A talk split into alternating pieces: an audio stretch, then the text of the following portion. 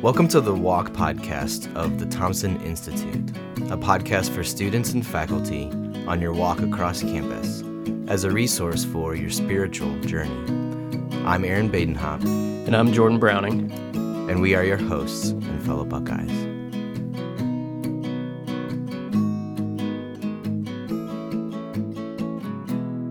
In episode three of our interview with Dr. Peter Kreeft, we ask why does the possibility of Jesus' divinity actually matter?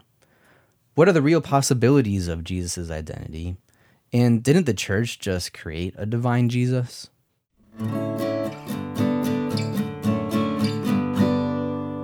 wanted to talk with you as well about your book, Between Heaven and Hell. Mm-hmm. And I wondered if you could summarize for our listeners what, what this book is about and even if you'd be willing to talk about what the process of writing the book was like for you. Well, the book's essentially about who Jesus is. Uh, and it's essentially a defense of the single most important argument in Christian apologetics. Because what distinguishes Christianity from all other religions and philosophies, most clearly, is its statement that Jesus is God incarnate. The earliest and shortest Christian creed is a three word formula quoted twice by St. Paul in his letters in the New Testament Jesus is Lord. Kyrios, that Greek word Lord, was applied by pagans to Caesar, but it was never applied by Christians to Caesar. Only Jesus is Lord. That's one of the reasons why Christians were persecuted, because Caesar said, No, nobody's Lord but me.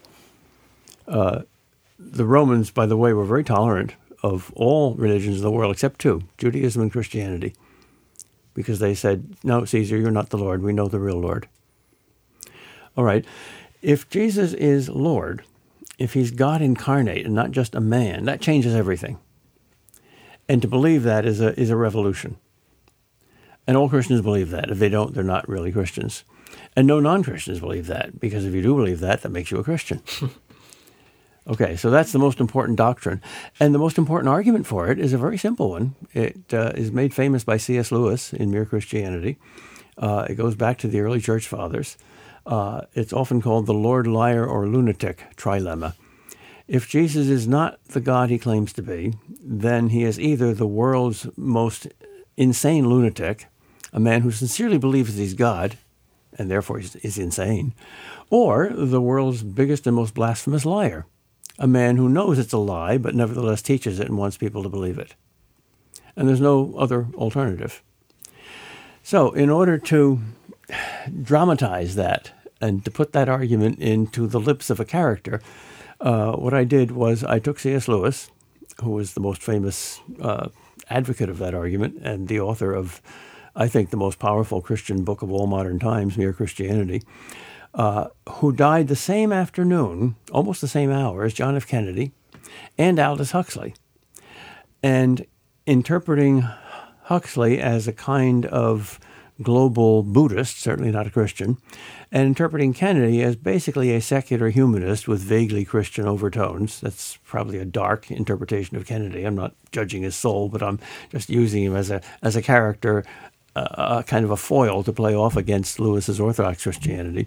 I have Lewis meeting these two guys and confronting their objections to the fundamental Christian doctrine that Jesus is God. So there's basically two dialogues. First, Lewis's argument with Kennedy, who's a secular humanist, and then with uh, Huxley, who's a kind of mystical Buddhist. Uh, I wrote the book, uh, to answer your second question, very quickly. Uh, I had an essay on three worldviews Christianity, secular humanism, and mysticism, or Eastern mysticism, Hindu or Buddhist. Uh, and I thought it was pretty good because these are th- the three biggest truth claims in our world, but it was rather abstract and philosophical and not that interesting to read. Uh, and then when I realized that these three guys who represented these three points of view had died the same afternoon, I said, what if they met in the next world?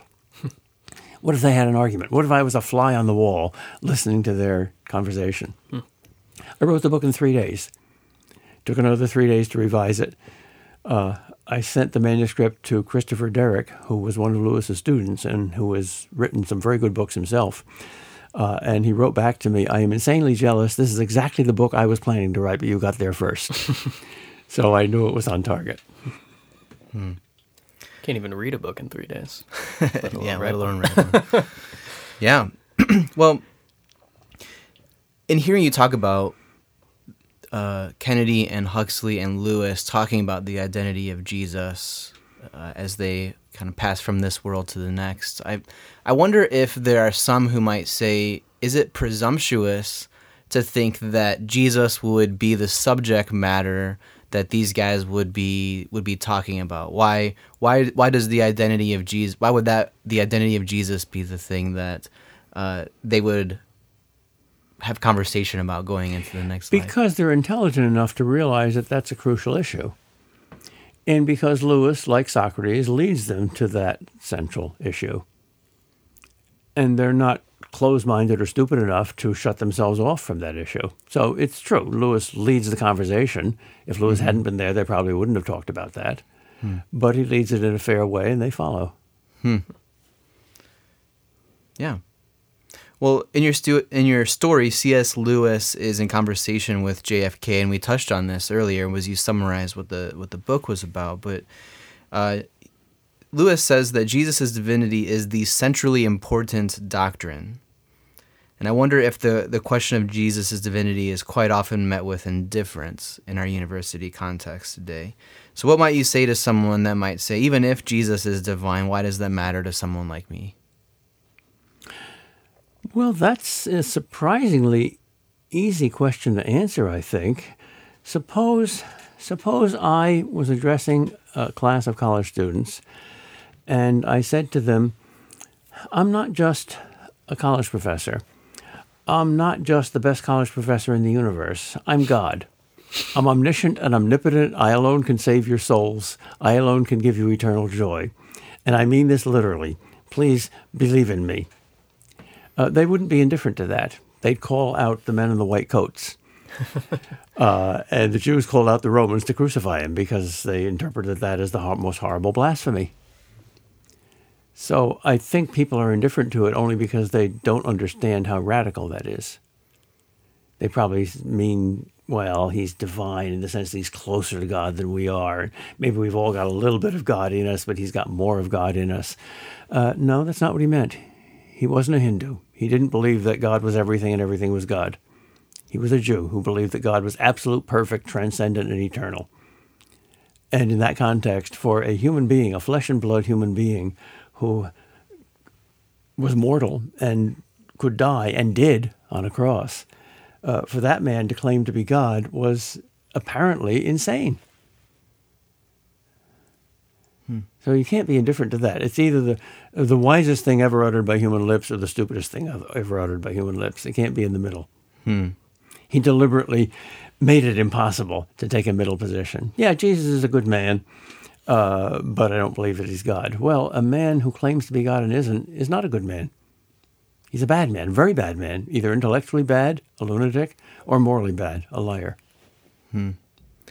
I I think a lot of people would follow along with the argumentation there about how if if Jesus really did claim to be God, uh, that he would either be crazy or he would be, uh, you know, a blasphemer or he would be God. And I think a really common way to to think about that is to say, well, you know, later followers put those words into Jesus' mouth. The New Testament is the invention of people who are trying to make a power play all of these centuries later. Um, I'm sure you've encountered that that way of thinking many yeah. times over the years.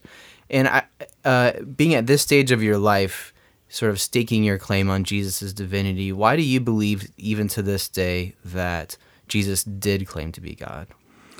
That's the argument Huxley prevents, uh, presents to Lewis. Uh, he points out correctly that there's a hidden premise in Lewis's argument, namely the historical fact that Jesus did claim to be God. Now, clearly, the New Testament teaches that. In all four Gospels, Jesus clearly claims to be God. More clearly in the fourth Gospel, but quite clearly in the other three. For, for instance, he claims to forgive everybody's sins. Who has a right to forgive everybody's sins except God? I have a right to forgive your sins against me, but I have no right to forgive your sins against him, unless I'm very arrogant. All right. Uh, how do you know the New Testament texts speak the truth? That's uh, Huxley's very good question. Lewis is a great writer and a great student of myth, and Lewis understands what mythic literature looked like. He reads and loves all the ancient myths. And to interpret the New Testament as a man made myth, a fascinating story about a man who either never existed or never really claimed to be God or was misunderstood, uh, that notion just doesn't do justice to the style of the New Testament, which is not mythic. Compare it with other literature of the time about wonder working people who have at least some sort of divine power. And you can see the difference at once. Uh, the New Testament lacks all those poetic and imaginative things. Uh, it's like newspaper reporting. It claims to be eyewitness description. It doesn't have the once upon a time uh, historical reference. It, it references names and dates and people. Christianity is a very historical religion, and it's very fragile in that it can easily be refuted. For instance, if somebody discovered the bones of the dead Jesus in some tomb in Palestine tomorrow, Christianity would be dead in the water. If Jesus never rose from the dead, then, then well, Christianity is false. He's not God.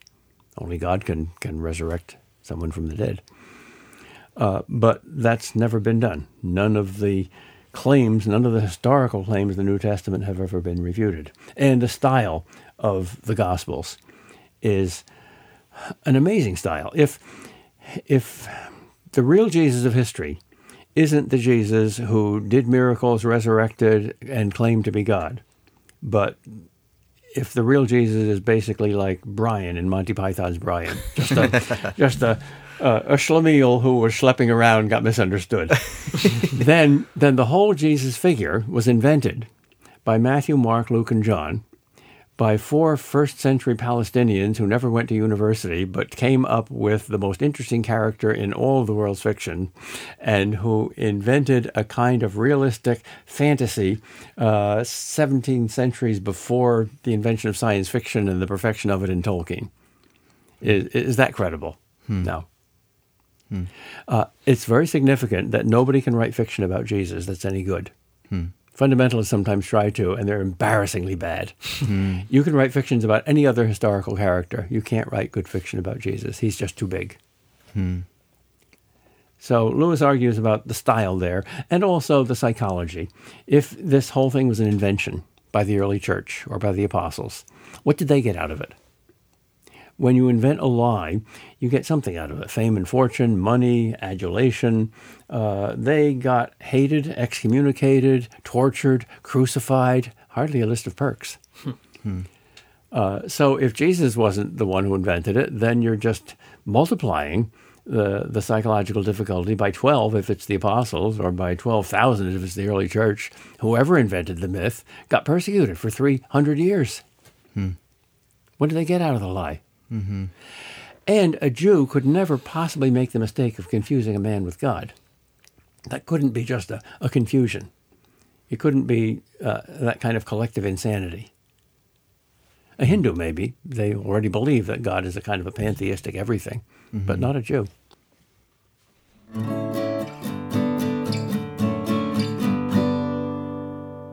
Yeah, Aaron, I, I loved this portion of our interview with Dr. Kreeft.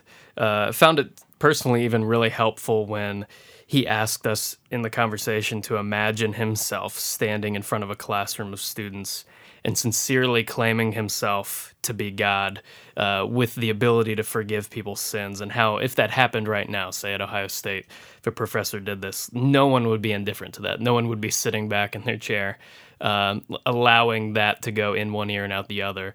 Um, in fact, that teacher probably would no longer be teaching anymore. Um, and, and, it's helpful for me because um, it's a, it, it's easy, I think, for the 2,000 year gap of history between us and 2018 and Jesus uh, to sort of soften the blow of his claims. Um, this was a big deal his claim to be God. And because it launched what we now know of as Christianity, I think that question, his divinity, not only is relevant to the first century people uh, that he was talking to, but is, is also relevant to us today. It matters right now, just as if a professor were to stand in front of a classroom to say something like this. Yeah, Jordan, I, I think that it's possible for many people on our campus to really disregard the possibility of Jesus' identity as being divine. I think it's easy to disregard that because a lot of people look at Christians who actually believe this and think, well, uh, these people are irrelevant, or uh, maybe even sometimes they're just bad people, and and I don't want to be like them and uh, and so it's just easy to disregard the possibility of Jesus' divinity because Jesus' followers.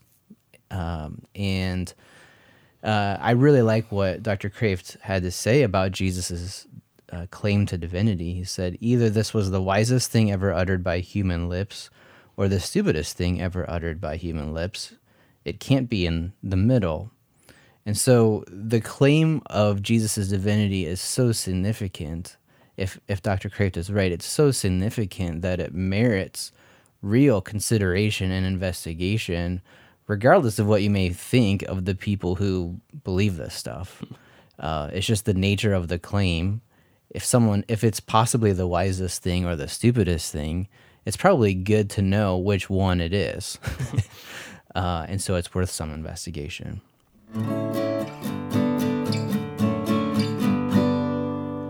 In our last episode, episode 4, with Dr. Peter Kreeft, during his recent visit to Ohio State, we briefly ask if the perception of Christians being awful people discredits Christianity's truth claims.